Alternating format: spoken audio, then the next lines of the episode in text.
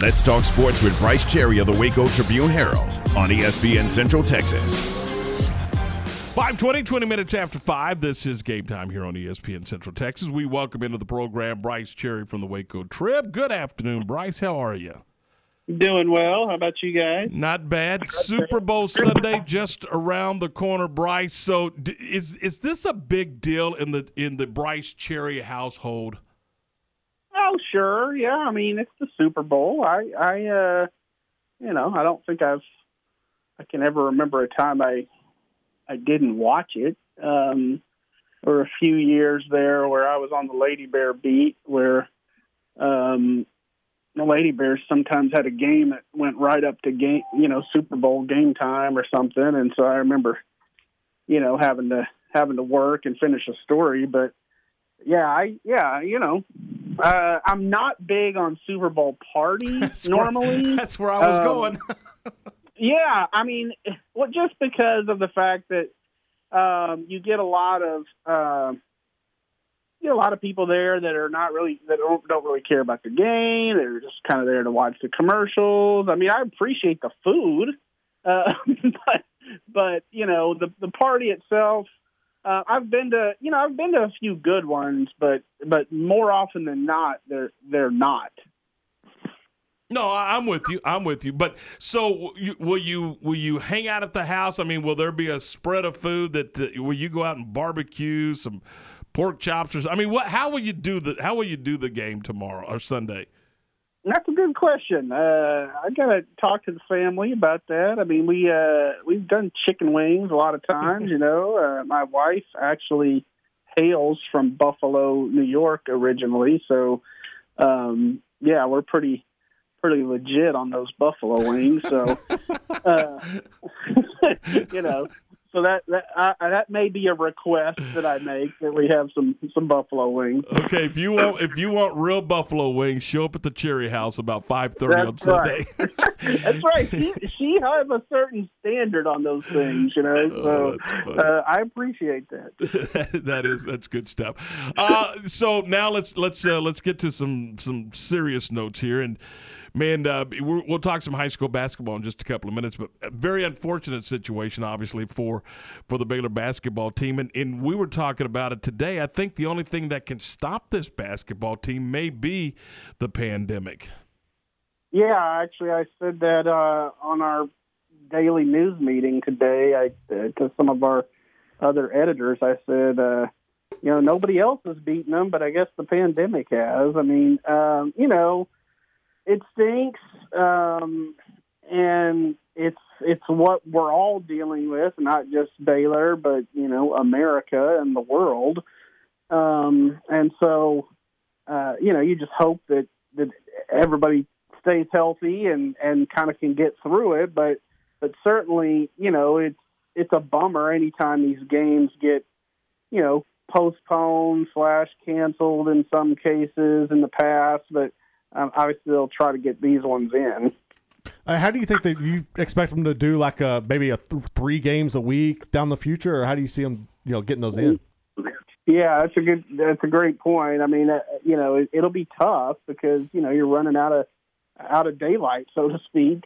Um, you know, yeah, I think I think they'll try to, to you know get three in a in a weekend. You know, uh, you know, two in three days, that kind of thing. I mean, um, it's tough, but you know, the NBA does that with.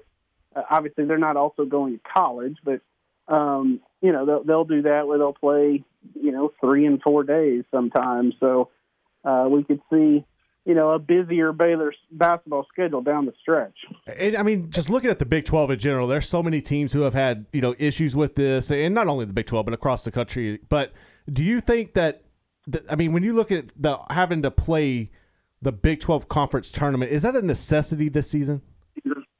It's certainly not a necessity for either Baylor team. I don't think. I mean, uh, yeah, I think it's a great point you make, Garrett. I mean, uh, this year it seems that the conference tournaments are sort of superfluous just because of the fact that you know you don't want a bunch of teams in one place.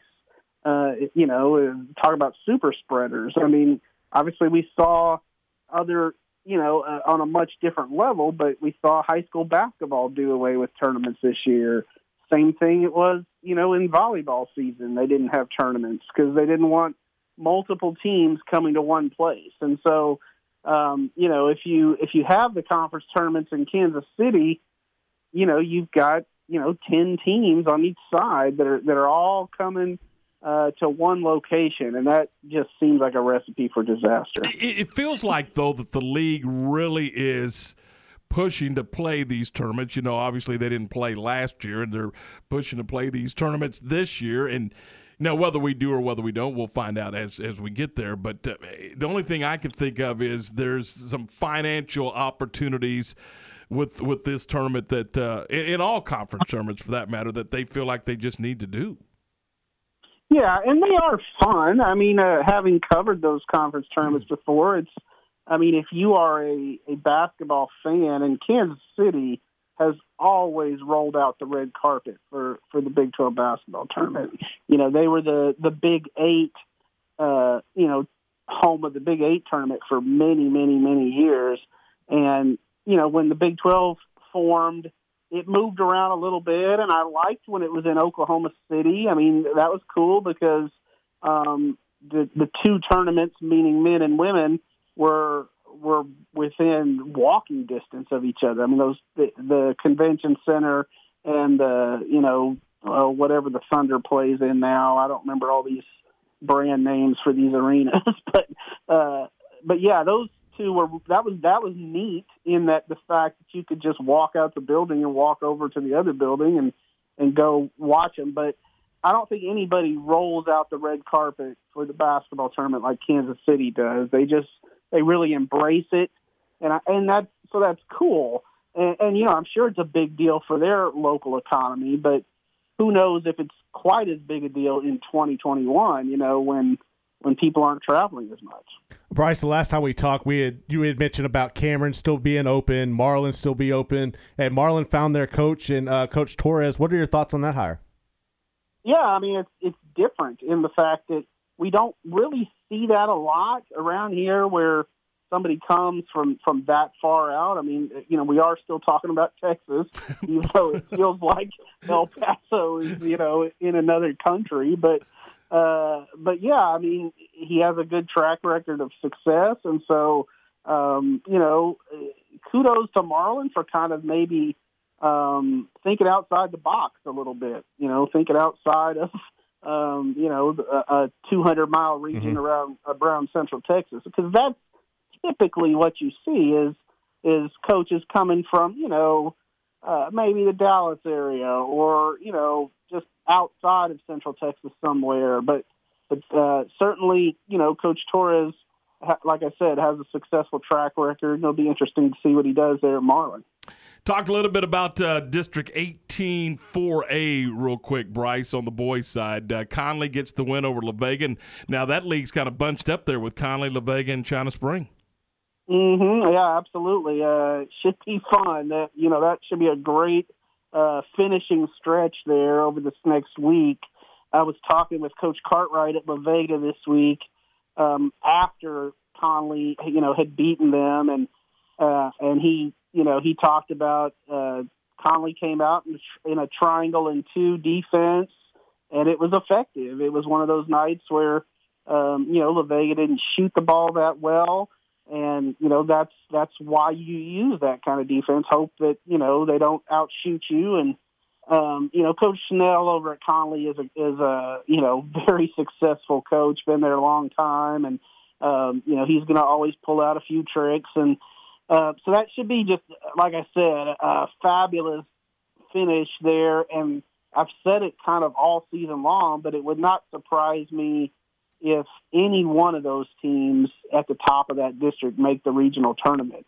I mean, I've I've seen them all play, and you know, of course, China Spring was there last year, and they've got you know arguably the best player in the area, and Eli Stevens, and a guy that can get his own shot whenever he wants and create shots for others. And then, you know, La Vega's loaded and they've kind of got a, a, a veteran team, which, you know, th- those tend to do well in the playoffs. And then uh, Connally is is a mix. I mean, they've got some young guys, but they've also got some old guys like uh, Tavion Gaither and Tyler Webb, and you know, and then like I said, they've a lot of their guys. I mean, their leading scorer in that La Vega game the other night was Kobe Black, and he's a freshman. So you know, the future is bright for Connally.